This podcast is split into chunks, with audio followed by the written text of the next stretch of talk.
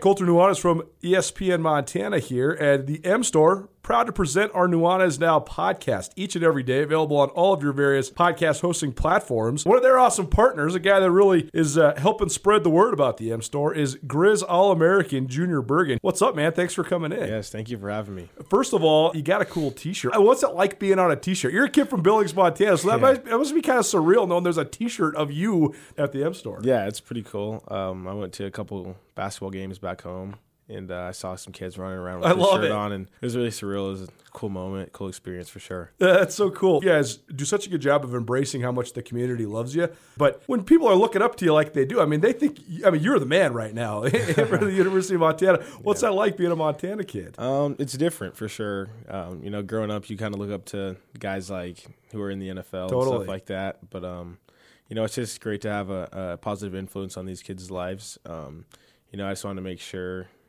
uh, I set the example and lead by example and give them someone to look up to. Go check out the M Store. They're located there at the corner of Higgins and Broadway here in the city of Missoula. And you can also visit anytime online, montanamstore.com. They have all the latest and greatest, a whole bunch of original Grizz gear. And of course, they have Junior Bergen t shirts. Junior Bergen, proud partner with the M Store, as well as us here at uh, ESPN Montana. Thanks for swinging by, man. Yes, sir. Thank you for having me. The M Store, where they're all Grizz all the time. After a long couple of months, it's finally feeling like we're getting back to business as usual. But it's not the usual at all. At Missoula's Wingate, we are, as always, committed to giving you a relaxing stay at a great value. But we're also balancing the new guidelines like maximum pool occupancies and increased disinfecting to protect your health with a never ending pledge to make you feel at home when you're not. If you find yourself on the road in the Missoula area, please consider staying with us at Missoula's Wingate.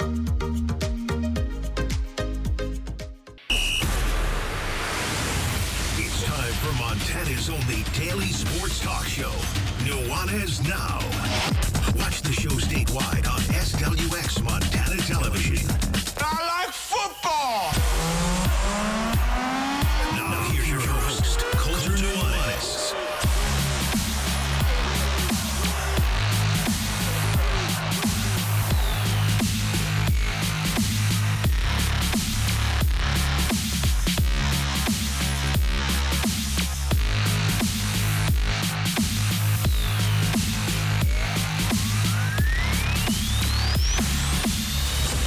Yo, yo, yo, welcome in. Nuanez now, E ESPN Radio. We'll see if I remember how to do this. Hopefully, you had an outstanding holiday weekend. I took the first time off I've taken since I started steering the ship here, so it's only less than a week. Might be a little rusty. I'm just kidding. Happy to be back with you. Hope you had a fun uh, couple days off. Hopefully, you got to take some time off. And uh, even if you didn't, hopefully, you got to enjoy at least a little bit of food with your family and friends. And uh, man, I had a great time. And people ask me what I did. Nothing. I did nothing. I sat on the couch and watched football and uh, ate macaroni and cheese. I think like seven different times, and uh, it was it was phenomenal. A great Thanksgiving for us at the Nuanez family, and uh, happy to have some family back a little bit closer. So definitely a good couple days away. Hopefully, everybody out there had uh, some time to at least regroup and recharge as we now get into what's going to be a pretty darn fun month of football. The dust has finally settled after the rivalry game between Montana and Montana State. And now here we are into the new season, the postseason. And uh, I think that's the dominant storyline that we will be talking about until one or both of these teams are no longer playing football when it comes to the Bobcats and the Grizzlies. How do you react from what happened two Saturdays ago in Missoula? For those that haven't been around, Montana, a 29 to 10 victory over Montana State. So, is that momentum that can carry into the FCS playoffs for the Grizzlies? Is it a moment that maybe it can be a restart for the Bobcats and or maybe a motivating factor to get back on the, the horse and uh, prove that that wasn't their best performance and they still are a legitimate playoff contender? We'll see. We're going to get to all that. My usual Monday co-host, Riley Corcoran, voice of the Grizz, not in studio.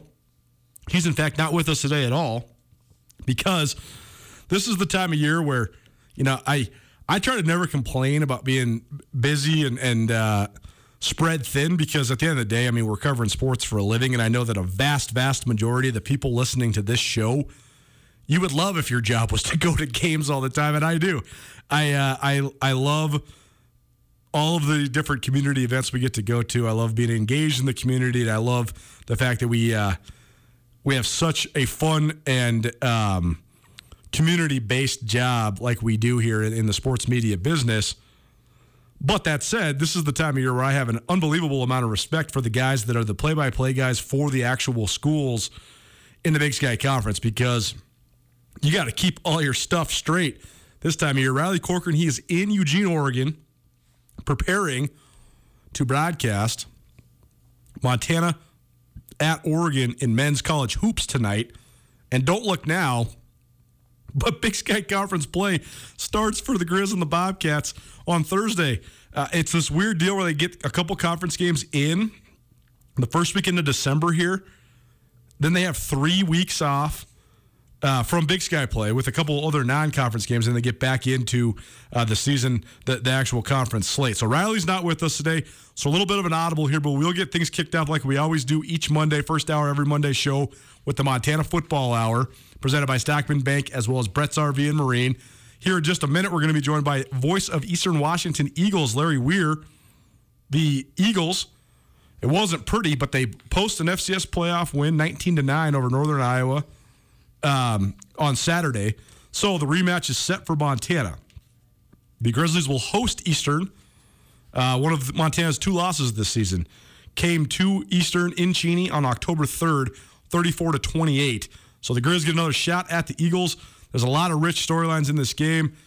I know that a lot of people like to call us a rivalry. Bobby Hauck corrected me today and said this is in fact not a rivalry. But hey, here nor there, yeah, either way, uh, it's a big game between two familiar opponents, uh, two teams that have played each other quite often over the years, and should be an exciting matchup uh, in Missoula on Friday. We're also going to talk about the rest of the FCS playoffs as well.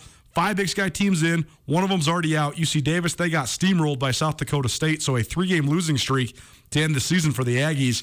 So, what do we think of Davis and where they're at right now uh, in year three under Dan Hawkins? Montana State, they also know their opponent as well, and it's a completely foreign one, one that um, I have never had any sort of connection to at all. Tennessee Martin went to Missouri State and forced six turnovers and pulls a 32 to 31 upset, first playoff win in school history. This is only the second playoff appearance ever for the Skyhawks, and Saturday afternoon, 2 p.m. kick in Bozeman will be the first time Tennessee Martin has played uh, west of the Mississippi in almost a generation, and only the second time they played in the Mountain Time Zone ever. They've only played three games out west. I guess this will be the third. They once upon a time played Boise State, thanks to Jon Kasper from the Big Sky Conference for this little tidbit. They once upon a time played Boise State. They once upon a time played Hawaii, but uh, a completely foreign opponent, uh, an opponent that has hardly any crossover whatsoever with anybody in the Big Sky, let alone Montana State. So we'll give you some thoughts on that as well. And then also the All Big Sky Awards last week uh, came out. A couple big ones for the Montana schools, including Troy Anderson of Montana State being named the Defensive Player of the Year, and Justin Ford from Montana being named the Newcomer of the Year. Also, a handful of guys from each of the Bobcats and the Grizz landing on the first team All Conference teams. So we'll debate that too. Andrew Houghton, our producer here at ESPN, will come in and we'll talk a little All Conference stuff as well. And in, in the second hour of the show, our good buddy Marty Mornhinweg back in the saddle. It's the Monday afternoon quarterback with Coach Marty. So we'll be excited to have uh, Coach Mornhinweg back in the saddle to talk some college football, but specifically a whole bunch of NFL. As always, we're broadcasting Nuanez now from the Northwest Motorsport Studio. Find amazing winter savings at Northwest Motorsport. You can visit NWMSRocks.com for the largest selection of lifted trucks, diesel trucks, and off road vehicles. Take back control of the radio with the new rig from Northwest Motorsport. Let's dive now into the Montana Football Hour, presented in part by Stockman Bank of Montana. At Stockman Bank, they invite you to experience the Stockman difference. As a family owned community bank with locations throughout Montana, Stockman Bank is committed to enriching the lives of Montanans and helping communities succeed. What that means for you is that your money stays in the local economy, supporting your neighbors and friends. Go down the Rankish Brothers RV phone line. Welcome in. Voice of the Eastern Washington Eagles, second time he's joined us here in about a month. He's Larry Weir. Larry, happy Thanksgiving. Hope you had a wonderful time off, and probably not much time off for you because you were preparing for a playoff football game. But how are you doing, my man? Thanks for joining us. I'm doing well, Colter. It was a good Thanksgiving. I hope you had a good one as well. Well, let's start with leading up to the postseason. Eastern Washington at one point was 7 0 during this football season. They lost consecutive home games for the first time in a really long time, losing to Weber State by one and Montana State by three. We talked to you leading up to the Bobcat game, but just take us through post Bobcats through the end of the regular season. What did Eastern Washington do to rally to get to that nine win mark? And uh, what did you think of just the way that they sort of bounced back after they did lose a couple in a row at home? I thought the response was was good. You know, they had to go on the road to a couple of places that I mean, the, the, the games were pretty tough. UC Davis, obviously a playoff team, and then Portland State was a team that kind of put themselves in that conversation had they been able to win, you know, a couple of games there at the end of the season. They ended up five and six, but if they had won um, uh, that tenth game of the year, and you know, they went on the road and beat Weber State prior to that. So if they had won that next to last game, if they had beaten Sacramento State uh, in that game, and then if they could have beaten Eastern, you know that's a possibility of a, a possibility of a playoff team as well at at seven and four with a couple of FBS losses. So both were pretty good teams. Eastern went on the road and, and handled their business, and, uh, and and came out with two victories and ended up getting into the playoffs. And there was really no having to sweat it out. If they had gone eight and if they had lost one of those games and were eight and three, seven and three uh, in Division One games, I think they would have been sweating a little bit at the end. But as it was, they didn't have to do that. Well, no question. And then that leads into when the playoff bracket came out. I know that uh, there was a couple members of Eastern Washington, specifically the star receiver Talolo Limu Jones, which I love how outspoken he is. I think he's uh, so entertaining to listen to. But uh, he was pretty adamant, pretty vocal about the fact that he thought Eastern Washington deserved a playoff seed, and uh, maybe some of the other teams in the Big Sky did not. But what did you think of the draw Eastern Washington got uh, when they did finish with that uh, nine and two record? Did, you think that they were going to get a playoff seed, or what was your feeling before the bracket came out? You know, I thought they were deserving of it, but unfortunately, it's like a game of musical chairs. There's eight seats there, and if you have nine or ten people, you know, walking around in a circle going for eight chairs, you're going to have one or two that get left out. And that was the situation here. Is you had nine or ten teams, and I would think Missouri State is another team that that had potentially the the resume in order to get a seed. You only seed eight, so somebody gets left out. And I thought that Eastern had with, with you know, Montana with Montana, Montana State, and Eastern, everybody had negatives and they all had positives to their resume. And in the end, where I really think it boiled down, boiled down Colter is all right, we can put 15,000, 20,000, 25,000, whatever the number is, at Washington Grizzly Stadium. We can put 12, 15, 18,000, whatever the number ends up being, at Bobcat Stadium we can put five or six or seven thousand at Roos Field.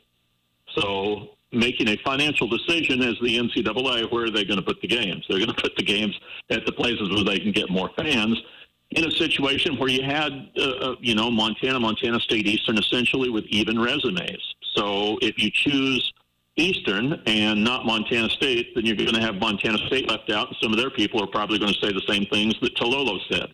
If you keep Montana and uh, Montana State and Eastern in the conversation and dump Montana out of the seeds, you're going to have some Grizzlies that aren't happy about it. So somebody's not going to be happy in the end. And in this particular case, it ended up being Eastern. I do think that the eight Division One wins hurt them rather than nine, and the loss to Weber hurt them, being an un, uh, a team that's not in the uh, not in the playoffs. Whereas both Montana and Montana State had better losses on their resume. Larry Weir joining us. He's the voice of the Eastern Washington Eagles filling in for Riley Corcoran, do a little pinch hitting because Riley's in Eugene, Oregon. Riley, the voice of the Grizz, joins us for the Montana Football Hour. Most oftentimes for the first hour of each Monday's show here on Nuanez Now. And if you missed the memo, maybe if you weren't watching, weren't paying attention, Eastern Washington, a 19 to 9 win over Northern Iowa on Saturday in Cheney. That secures a second round playoff matchup and a rematch with the Grizz. And Larry, it's actually quite fascinating to me. I was going through all the history of the Big Sky Conference and times in which there's been rematches. There's only ever been 11 matchups between Big Sky Conference teams, period, against each other in the playoffs. Very rare that you get a rematch against a team that you played in the regular season, non conference or conference games. And I think there's been less than 20 times this has occurred, period, amongst Big Sky Conference teams, but it's involved Bobby Hauck about a half a dozen times, uh, sort of um, coincidentally enough. But first question for you when it comes to this upcoming matchup what do you think of just the regionalization of this 24 team playoff? And where are we at with the fact that you're going to have two of the best teams in the Big Sky Conference playing in a loser go home matchup in the second round of the playoffs? Well, first off, Colter, I don't like it. I think it should be seeded through 24 teams, and so when you, you get to, to the first round games, nine plays 24, 10 plays 23, but that's also going to be a lot more expensive as well for the NCAA. So I can see where they would rather keep it on a regional basis, try to limit expenses as much as they could, at least in the first couple of rounds, and then you don't have as much region, uh, regionalization once you get to the quarterfinals. You know, the winner of Montana Eastern would have to go to James Madison should they win, or if Southeastern Louisiana wins, then they would go to Missoula, and we'd figure it out if Eastern beat Montana as far as the bidding process goes. But I would, I mean, just for a pure championship, I would rather see everybody seeded so that you didn't have regionalization as part of it all, but that's probably unrealistic to the whole situation. So uh, I guess that would be uh, my answer to, to, that part. I just I, I, wish that it was not a regional type deal, and you didn't have these types of matchups in the second round. Yeah, I think I, I agree with. Actually, I don't think I know that I agree with you because I think that what I've seen, and I watched a bunch of FCS playoff games on Saturday. It was fine, good football, but I think that the Big Sky and the Missouri Valley have distanced themselves from the rest of the FCS just in terms of the teams in the league, the depth, the depth in the league. I mean, for example, you saw Portland State pretty recently, and I know Eastern uh, handled that game pretty easily in Portland, 42-28. The Eagles won, but I always think of Portland State, especially this iteration of Portland State with Davis Alexander, as a litmus test for the rest of, of the country when I'm trying to compare and contrast leagues and teams. Portland State this year finished uh, right there in the middle of the league uh, in the Big Sky Conference. And when I watch Portland State, I think that they're to me, better talent wise, personnel wise than a lot of the teams I watched in the first round of the FCS playoffs. So I do think that the league itself is quite a bit deeper and more talented than a lot of the other leagues in this playoff bracket. And then you combine that with the fact that it's just rather unfortunate that Cheney, Washington, and Missoula, Montana are only about 210 miles apart because that regionalization then makes it so that on Friday night in Missoula, I think we have two teams that are legitimately two of the five or six best teams in the country playing each other, and one of them is going to go home without even advancing to the quarterfinals of the playoffs. I do think that's unfortunate just from a league perspective and just from uh, you know who might be the best. But Larry, what, what sort of level of confidence do you think Eastern Washington brings into this game? Because at one point they were the number two team in the country, they were rolling right along, and it seems nationally they've lost a little traction, but internally two straight wins to get in the playoffs, including over a Davis team that made the playoffs. And now they're coming to Missoula on Friday night for a rematch against a Montana team that they already beat. So, what's your gauge just on the mentality of Eastern Washington right now as they make their way to Washington Grizzly Stadium on Friday night? I think they're excited and, and, and, ready to play. They know that they are not that far away from being a 12 and 0 team right now, or an 11 and 1 team right now. As it is, they're 10 and 2, and that's that's it is what it is, as they say. But I think this is a team that knows that it's a very good football team. Uh, it's a team that knows they're going to have their hands full on Friday night, uh, regardless of whether they beat Montana in Cheney earlier this season or not. Montana is a tremendous football team, maybe the best football team Eastern played uh, over the course of the season. That's you know, I, uh, Montana certainly showed against Montana State uh, a week and a half ago that they are an outstanding football team. So uh, this is a really good team that Eastern is going to be facing, but Eastern believes they're also a very good team. And uh, it, a lot of these kids that are older on this Eastern team have played in Missoula and won before in 2017. So they can kind of show some of the young guys what you're going to need to do to win this ball game and, and, and kind of set the tone in practice this week to do that. And, and frankly, not that many there are a lot of teams that haven't won in Missoula, they haven't won in Missoula in a long time. So, you know, maybe some other teams that come in over the course of the year, uh, even within just the conference, they just don't have that experience as, as, you know, even though it's been four years with the COVID situation, there's probably 20 guys on this Eastern team that went into Missoula, maybe more. I'd have to sit down and count it up, uh, who have played, not, not only played at Wash Grizz, but they've also won, been on a team that has won there. So, you know, it's it's it's going to be a battle, but I think at this point in time, it's going to be a battle every week, regardless of who it is that you're having to battle. There's some really good teams uh, in the field this year. It's the Montana Football Hour, presented in part by Brett's RV and Marine. Brett's RV and Marine, proud to be the largest of all Montana RV dealers. They've been locally owned and operated for more than 50 years. So swing in and find out what makes Brett's RV and Marine the number one RV dealer under the big sky. Stop by 4800 Grant Creek Road. Start your next adventure with Brett's RV and Marine. Larry Weir, the voice of the Eastern Washington Eagles, joining us here on Nuanez Now. Larry, let's talk a little bit about Saturday and, and what to, what to take away from that game because it was a it was a bizarre game uh, all the way across the board. Eastern Washington posts a 19 to 9 win over Northern Iowa. I think it was very clear that Northern Iowa knew they needed to make the game pretty ugly to be able to keep pace with a team that came in averaging 45 points a game. They did exactly that, but they also were able to mitigate and slow down Eastern's offense quite a bit, a little bit better than than most teams have this year. So, what do you take away from that game? Because Eastern they figured out a way to get it done, but they won in a completely different fashion than most of the rest of their victories this season. You're not kidding. And most of the rest of the victories Eastern's had in all, probably the last 15 or 20 years, as a matter of fact. So uh, neither team scored 20 points in this ball game. And the last time Eastern won a game in which neither team scored 20 points was 2015 uh, against Weber State. So now that's Eastern held other teams in there, obviously, to less than 19 points during those years, but they scored always more than 20. So this was the first game they had won in that type of situation and in a six-year span. So it was a completely different style of game. The weather was not great.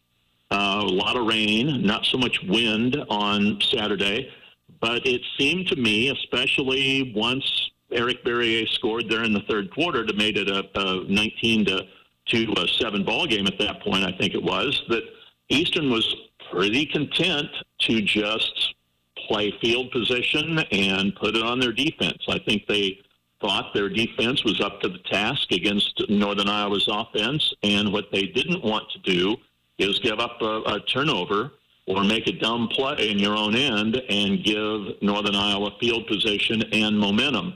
And so I think they were content as long as the defense was getting stops to just go ahead and be very conservative on offense, and, and that's essentially what they did. They got very conservative on offense, basically three downs and punt, take two minutes off the, the play clock by running the ball three times and, and let the defense get back out there again. And it's it was a very odd situation to see when you're used to an Eastern offense that goes up and down the field. I believe they gained five yards in the fourth quarter of play, and they had the ball five times during the during that fourth quarter. So it just is a completely odd thing to see if you're a veteran of watching Eastern football. Here's the interesting the most interesting part to me. I've watched Eastern about half a dozen times this year, but the most intently that I've watched them were the two games that they played against uh, Montana and Montana State in Cheney. When I was at, I was there live at both of those, and then uh, this weekend I watched the game start to finish.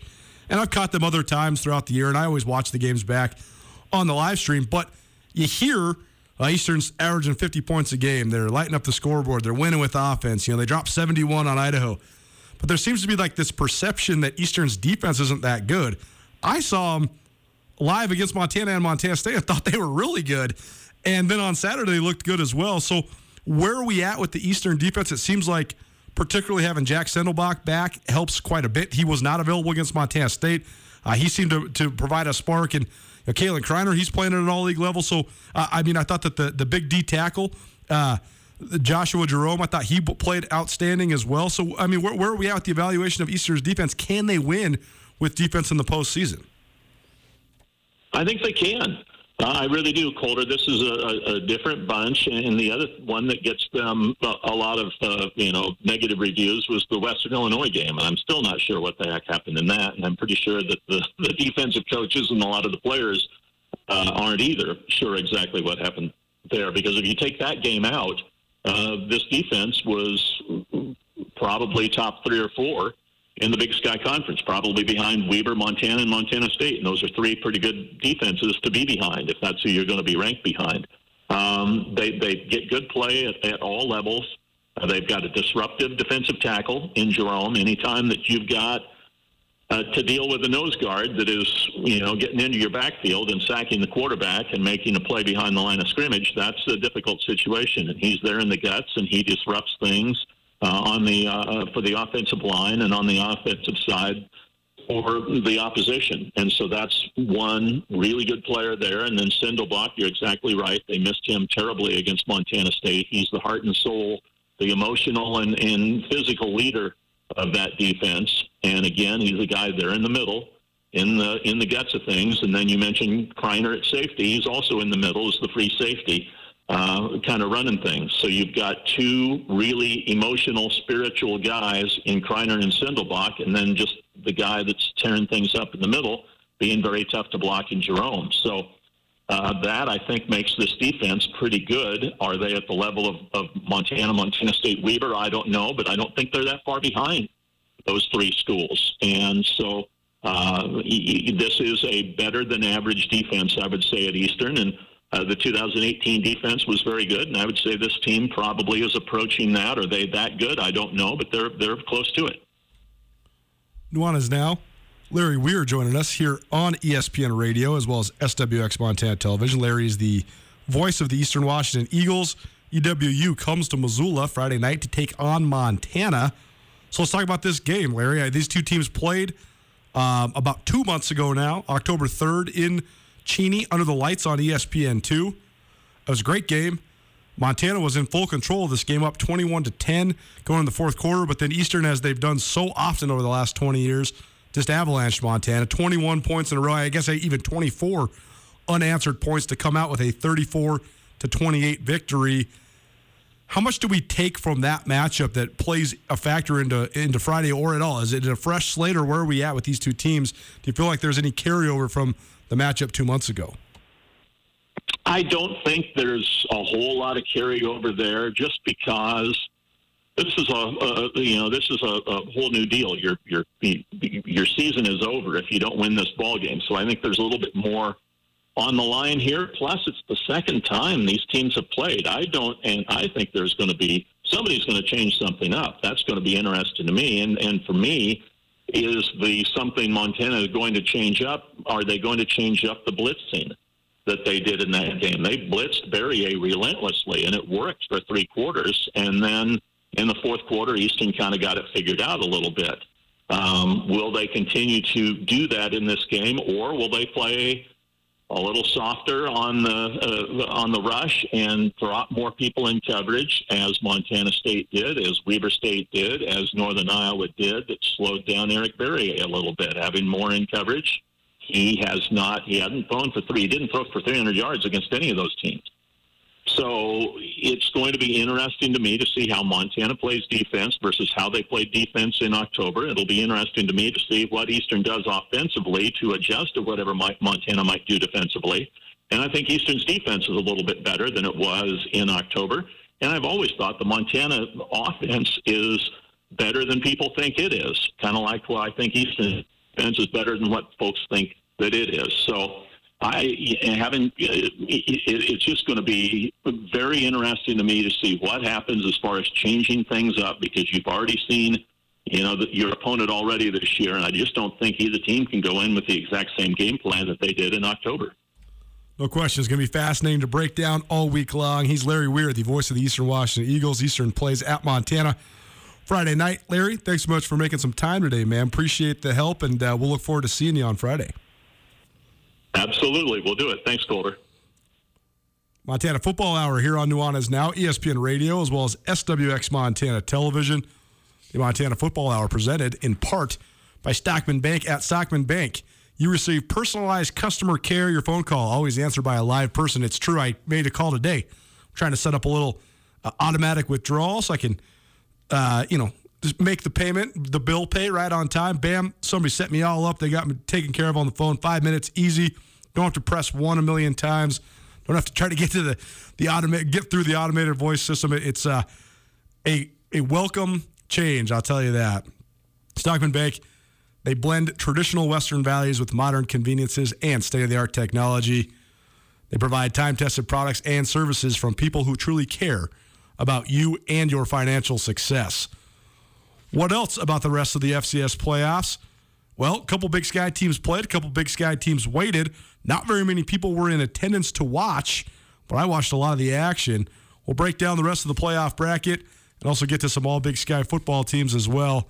Keep it right here. Nuanez Now, ESPN Radio.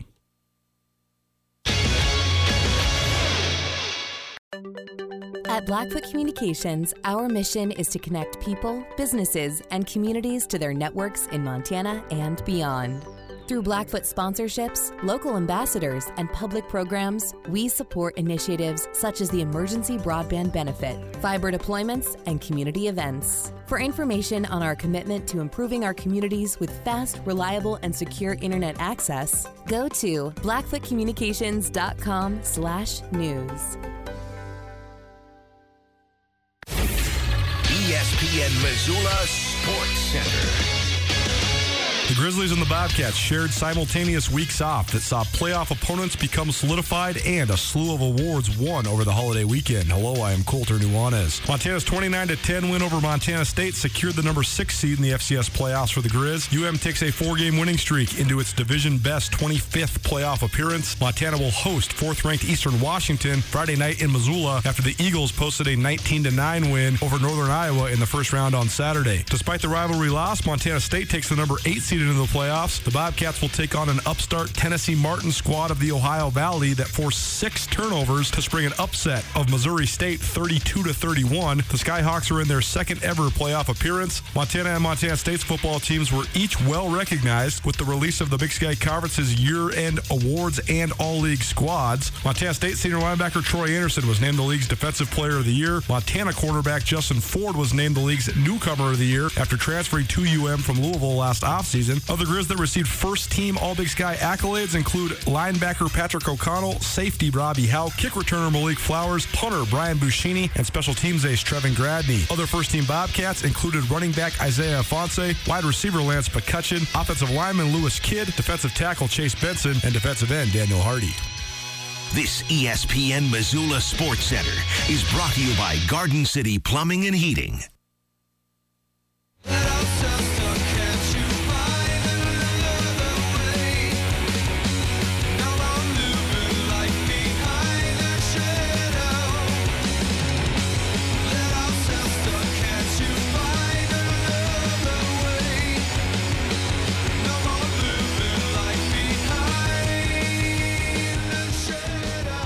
What up, little Queen of the Stone Age on the way back here on a Monday. Hope you're having a phenomenal start to your week.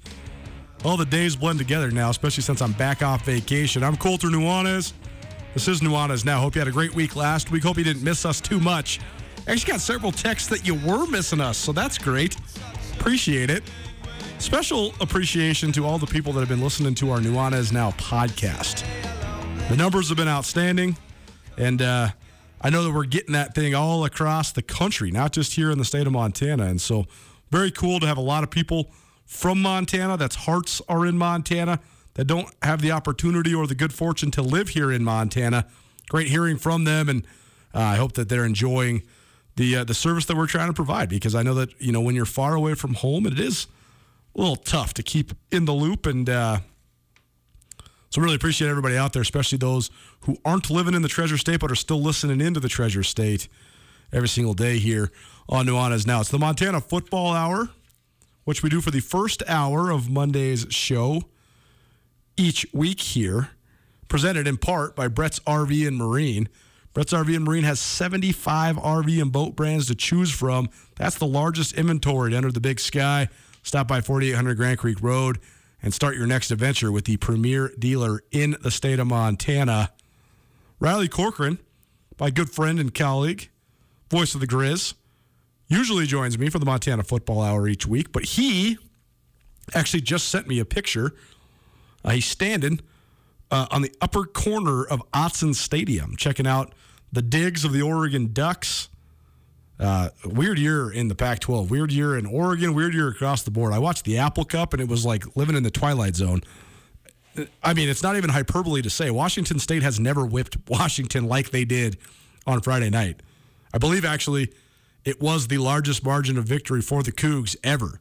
So, uh, weird year in the Pac 12, but that's all to say that Montana plays a non conference basketball game tonight in Eugene against Oregon, a final non conference tune up before they open conference play, which in itself seems so bizarre. Uh, they will both the Grizz and Lady Grizz will open. The Grizz on the on the road and the uh, Lady Grizz here at home. Lady Grizz hosts Sacramento State Thursday, and they also host uh, Northern Colorado on Saturday. We have some tickets for you. We'll do that in the second hour when Coach Marty swings by. So keep it tuned. If you want some Lady Grizz action, go check out the first Big Sky Conference games of the Brian Holsinger era. But the uh, men Grizz who play in Eugene tonight are a little bit of a roll. They had a nice win on the uh, evening after the rivalry football game a couple Saturdays ago, 68 to 47 over Omaha. And then this last week they played in the Zootown Classic, and UC Wilmington had a little bit of illness go through the team, so they actually had to forfeit after the opening night. But Montana did defeat a previously undefeated UC San Diego team that's uh, right now making their transition to Division One, and the Grizz also uh, took down Southern Miss, 74-62. So a little PSA for you. I know there's a lot of people out there that like listening to this show and also like listening to a lot of the stuff that Mr. Corcoran produces. And uh, Riley, he will be back in Missoula, so his coach's show on Wednesday with Bobby Hauck will still take place at Finn at 6.30. So want to hear some insight into the game, you can head on down to Finn. Uh, starting at 6.30 on uh, Wednesday night. So there's a little PSA for you. A bunch of different things to get to. Last week we were only here for one day, and it was a jam-packed show with, of course, Riley as well as Coach Marty and uh, Dane Oliver and Mike Motts from the Missoula Sentinel uh, state champion Spartans football team. So we didn't get to have that much conversation and commentary about the rivalry game. So I know it's been a couple weeks. I know it's kind of old news now. It's never old news because it's always a historic event and something that people talk about all the time. But uh, definitely sort of strange. I, I know that, you know, it, it's this balancing act that I have to go through, right? We want to give you all the coverage we possibly can. I love talking about this stuff. Uh, it's very fun and and uh, definitely a passion of mine. Uh, but also sometimes we got to get out of here. we got got to take vacation days to use. So all that said, uh, we bring now Andrew Houghton, our producer here at ESPN Missoula, in to talk a little Big Sky Conference in the playoffs and, and some other Big Sky Conference things. But first and foremost, about Montana's 29 to 10 victory over Montana State. We haven't really got much perspective for Andrew. So Andrew's done a great job uh, covering Grizz football for us at Skyline Sports for a handful of years now, and uh, been back in Missoula since this summer uh, helping out with this show as well and, and working as our producer here last couple months. But I, I'll just leave it open to you, uh, just broadly. What did you think of, of this game? Because uh, there was a lot of back and forth on uh, what we thought was going to happen, but um, we didn't really have any gauge truly on what was going to happen. And I think that's what made it so fun. It, wasn't necessarily like a, oh man, we got this right, or oh man, we got this wrong. I think we kind of thought these were two evenly matched teams but at the end of the day, when the dust settled, one team just whipped the other one. And 29 to 10, Montana comes out with their first rivalry victory since 2015. So, what did you think of the uh, Bobcat Grizz game? Yeah, I'm not sure anything in it was was super shocking. I mean, it, it, it, felt that way in the moment when you're watching Montana State struggle and struggle, but I think that was definitely within the possible range of outcomes if you're talking about it before the game because Montana's defense does have that ceiling that not a lot of teams can match. I think the most striking thing for me is that Montana State didn't have a counterpunch. They didn't have an adjustment. I mean, it's not it's not really surprising that Montana State struggled to get Isaiah Ifanse going. We we watched him on his first couple carries and it was like, man, the burst just isn't there. It, it didn't look like he was at 100%. It wasn't surprising that he he didn't go for 150 yards and sort of carry that offense and be the bell cow. But it is surprising that Montana State, I mean, they just didn't have an adjustment. They didn't have any sort of counterpunch to Montana's defense. They were just sort of wallowing and going nowhere the whole day. Montana is so this Montana team. I think this is the hardest part for for followers and and the fan base to, to really absorb is that the style the Grizz play, because they're so aggressive and because it's so based on momentum and field position,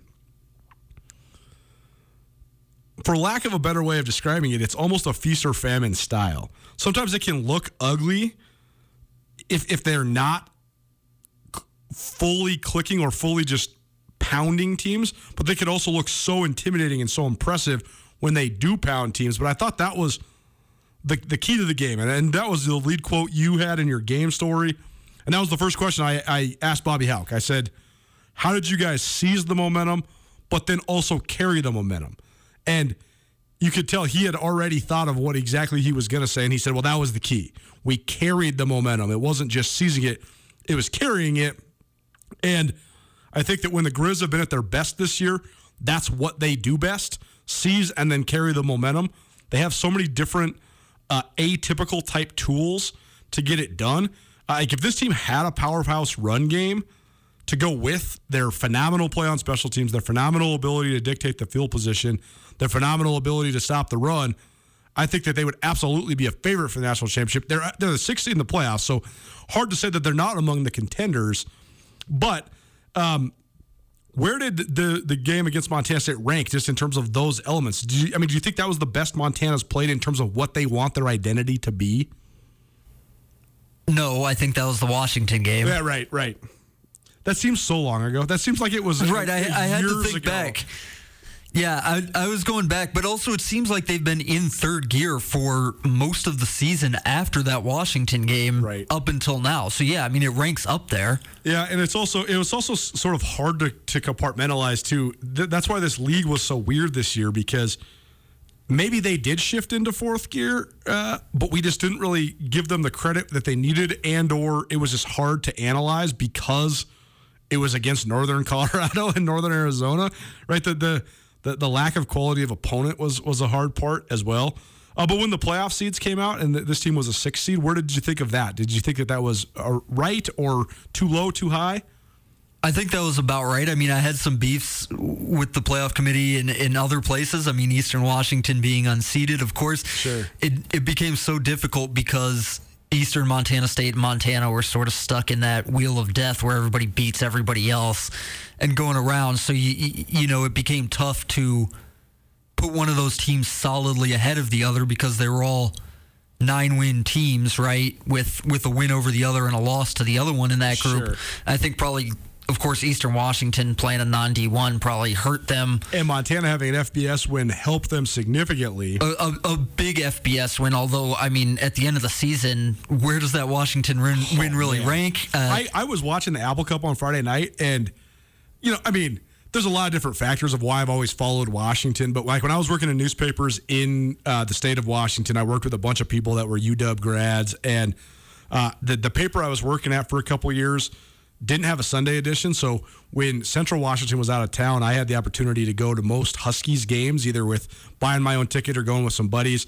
So I, I sort of became a follower of Washington football, and you know, there's there's the uh, the Tyrone Willingham, Steve Sarkisian days, which are, are forgettable for sure. But Washington had it rolling as hard as any Pac-12 team has had it rolling in the, in the last several years, and they had just a slew of unbelievable talent and Chris Petersen seemed like the perfect fit, and since he's retired, the the level and the how ex, uh, how expedited the regression has been is is astounding. It's actually crazy that they went from like a team that had literally 10 draftable players on there to a team that like was completely hapless on on Friday. So you're right. I mean, maybe that win doesn't look as good in retrospect, but I don't know. Here here we are. It's it's still a win over as Bobby Hauck said, the Washington Huskies. Right, exactly. No, it's interesting that you brought that up about Washington, Washington State, because on the other side, I mean, how about Washington State? I wasn't watching that game on Friday, but but I was following along because our mutual friend Colton Clark, who used to cover the Idaho Vandals, covers Washington State football now. So I was reading his tweets, and and they just pasted them. Well, what a season for the Cougars! It's been sort of interesting to follow along, mostly vicariously through Colton. I mean, going through the whole thing with Nick Rolovich, and then finishing it up like this. Yeah, it, it, I think that that win though definitely did boost Montana into getting seeding. It is Nuanez now, ESPN Radio, Montana Football Hour. here's what we're going to do. We're going to take a break and continue to debate the football bracket and also get into some all conference stuff as well because both the Grizz and Bobcats very decorated when it came to the postseason awards in the Big Sky Conference. But as there always is, some discussion points, some controversy, all that. So we'll do that. We'll talk FCS playoffs. Did the committee get it right? How tough is the draw for the Big Sky Conference's teams? And should Troy Anderson be the Big Sky Conference Defensive MVP? It's the Montana Football Hour here on ESPN Radio. Keep it right here, 102.9 FM.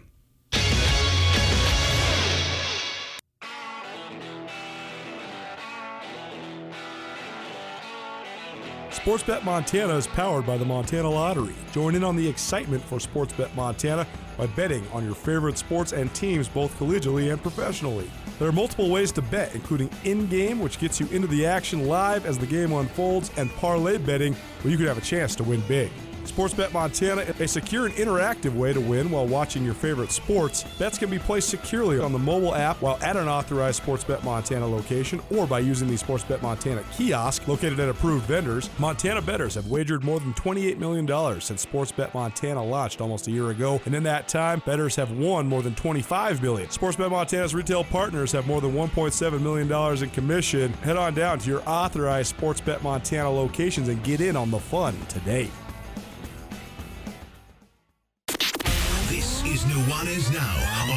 102.9 ESPN Radio Missoula.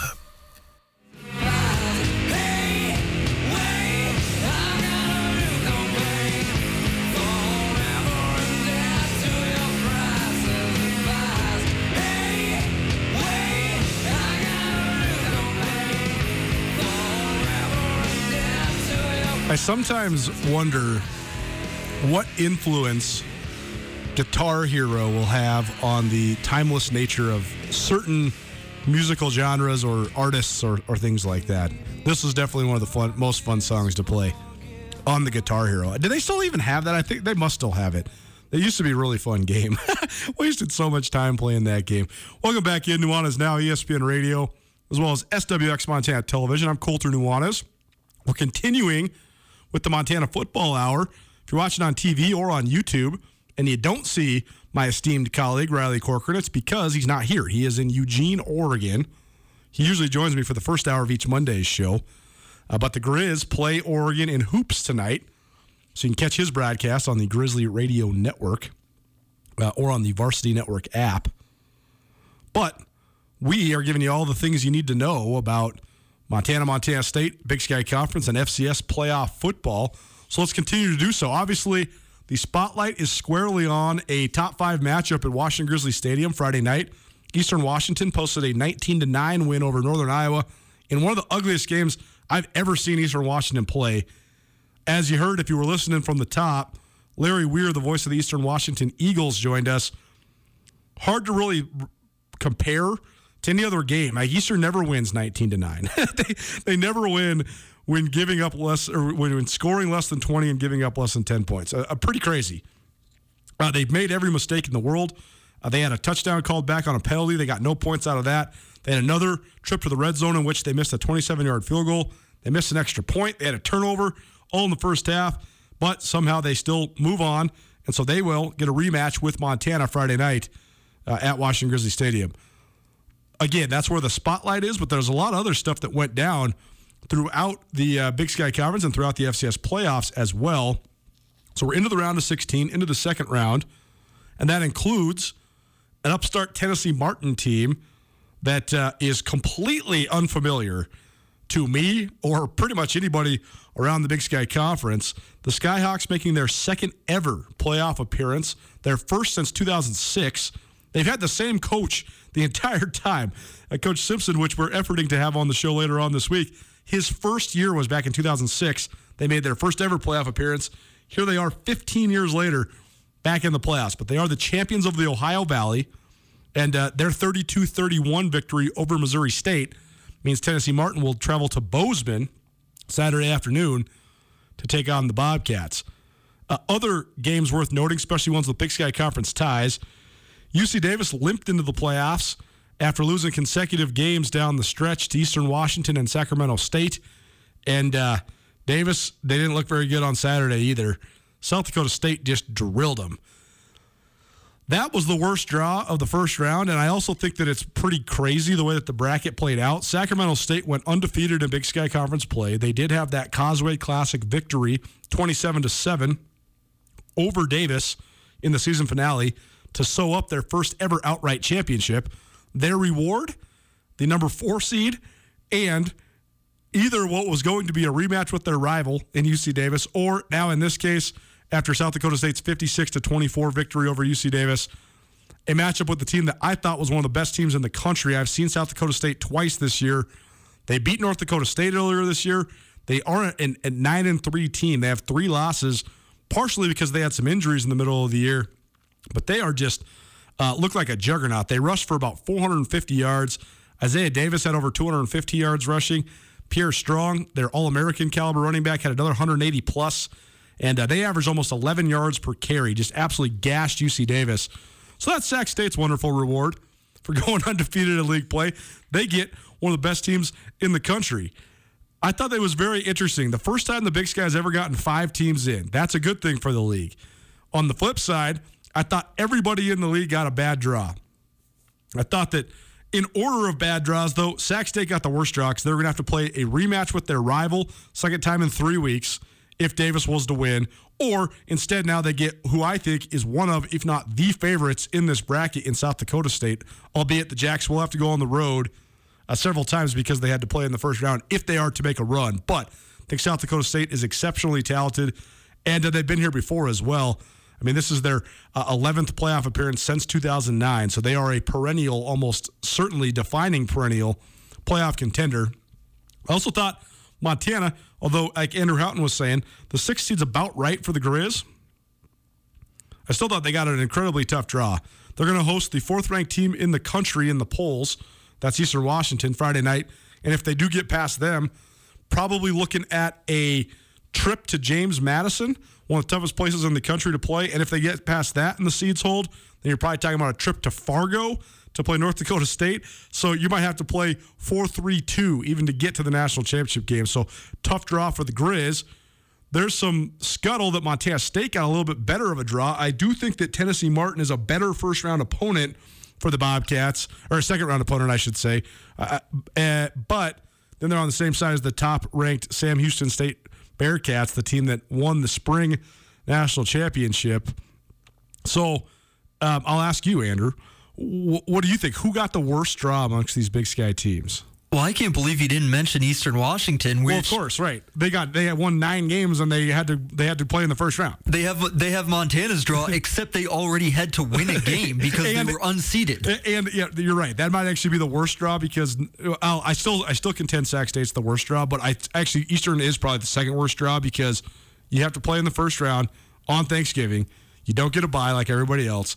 But then your reward for winning a first round game against a team that's in the playoffs almost every year as well in Northern Iowa is a trip to Washington Grizz on Friday night to that's, play a team that you already beat, but now you have to go on the road to play them. No, it's it's brutal. Yeah. And Eastern Washington was the highest ranked Big Sky team in the final stats poll of the season. I think they were they were number four. Yeah, they were. Yeah, it's uh, it, it's pretty interesting because I screamed and yelled all fall how I thought that the, the committee would do something to ensure that the Big Sky didn't get the number of teams uh, that it would that it should have into the playoffs.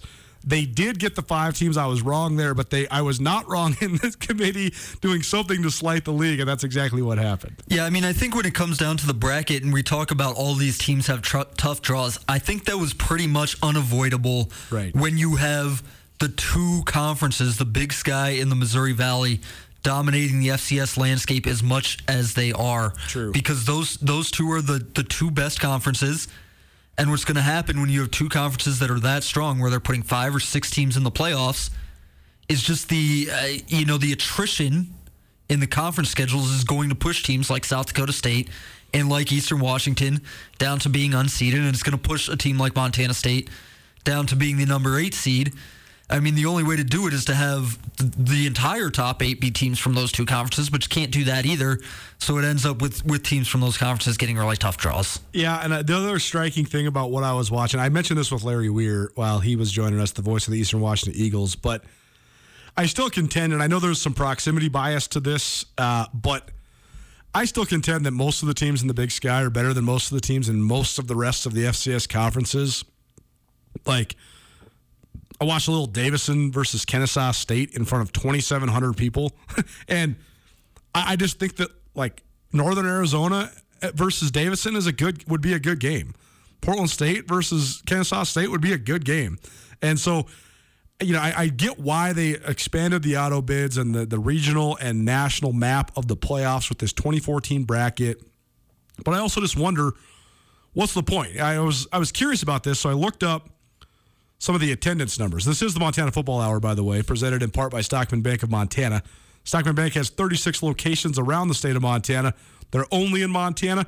It's a bank for Montanans by Montanans. Let Stockman Bank show you Montana's brand of banking today. Here's your attendance numbers for the eight FCS playoff games for the first round. Sacred Heart at Holy Cross, which, by the way, Holy Cross's offensive coordinator, none other than the former Grizz quarterback, Justin Roper. Thought that was fascinating. But Holy Cross gets their first ever playoff victory. Shout out Bill Simmons, the uh, the czar of, of modern sports media, is a Holy Cross alum. Uh, but Holy Cross wins in, in the final minute of that game in front of 4,163 people. If that doesn't sound like many, well, that was actually the second most highly attended game of the first round. The only other one with more attendance, Tennessee Martin at Missouri State, 5,072 people. Other uh, attendance numbers, Davidson at Kennesaw State had 2,664. Stephen F. Austin at Incarnate Word had 3,448. UC Davis at South Dakota State, this was stunning to me, 3,681 people. They'd have a brand new stadium at South Dakota State. I know it's Thanksgiving weekend and all that, but to put that in perspective, where they're like in proportion to their maximum attendance, that's like the same. That's like if 3,000 people showed up to the Bobcat game on Saturday. That's crazy. Eastern Washington only drew 3,845. Southern Illinois, South Dakota, 3,597, and Florida A&M against Southeastern Louisiana, 41-25. So when you look at those attendance numbers or lack thereof, lack of revenue produced – by that first round of the playoffs. And then you also look at the fact that a team like Holy Cross now has a playoff victory when a team like Northern Iowa does not. I, I, I thought Northern Iowa was actually very bad. I did not think they deserved a playoff bid. But here nor there, I guess the question is what's the point of the first round of the playoffs if it's basically chalk? The only upset you had was Tennessee Martin going on the road to beat Missouri State. But also, you're not producing any revenue in terms of the revenue sharing of the model. I mean, Larry Weir said it. Montana, Montana State are going to have a lot of gravitas when it comes to the seedings and stuff because they draw so well. But what's the point of the first round of the playoffs if nobody goes and you have chalk results? Well, this is not a, a, take that I use very often, but man, this is the way that sports are going, man. You just get more people into it and involved. Yeah, th- uh, and, maybe that's and, true. And now, usually you're doing that for more money. I mean, did you see yeah. the MLB playoff proposal today that they're letting 14 teams into the MLB playoffs now, possibly. Oh, geez. The World Cup is expanding, right? I mean, the, the NBA and the, the NFL and the NHL already let half the teams in the league into the playoffs. It's just the way the sports are going. I mean, normally there's a lot of dollar signs attached to it because you get more playoff games, so you get more gate attendance and you get more TV revenue. But in the FCS, man, I guess you're not you're not getting that. Yeah, those attendance figures were a little surprising. Maybe you move it off of Thanksgiving weekend. Sure. I mean, that would be the easiest fix to me to at least try and see if you could salvage it because a lot of these games should be averaging more people. I mean, Kennesaw State Stadium is gorgeous, and they're 40 minutes away from a major metropolitan area. I mean, they, like, got, they got 45,000 students. 45,000 yeah. students. Yeah, come on.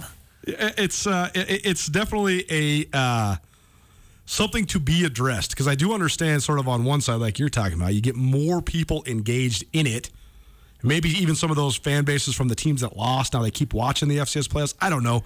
But here's the thing: the regionalization thing hurts the interest. Like I sure. didn't Eastern Washington Northern Iowa was a decent game, but like give us a team that we have never seen before. I mean, I've seen Northern Iowa play multiple times because I've seen them play the Grizz and I've seen them play Idaho State in the last four years, right? Like, if you're going for entertainment, have Eastern Washington play Southeastern Louisiana in the first round, right? Totally. I, I, was thinking about this the other day.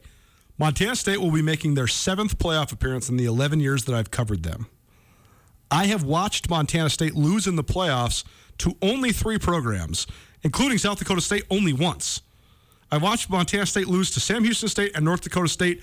It's just like on repeat. New names, new coaches, same thing. Sure. and, and maybe you're going to get to that anyway because the Right. FCSs have a problem because the same eight teams have been in the quarterfinals for the last decade. I mean, essentially. Yeah, that's that's the other thing is when you look at the bracket. Actually, if this is about the teams with the best ability to draw getting home games for the revenue sharing, it does work out when you get to this round now because you have uh, Sam Houston State, which draws well, hosting North Dakota State, which draws as well as anybody, hosting James Madison, Montana, Montana State. I mean, those are the only teams that have significant revenue production when it comes to ticket sales.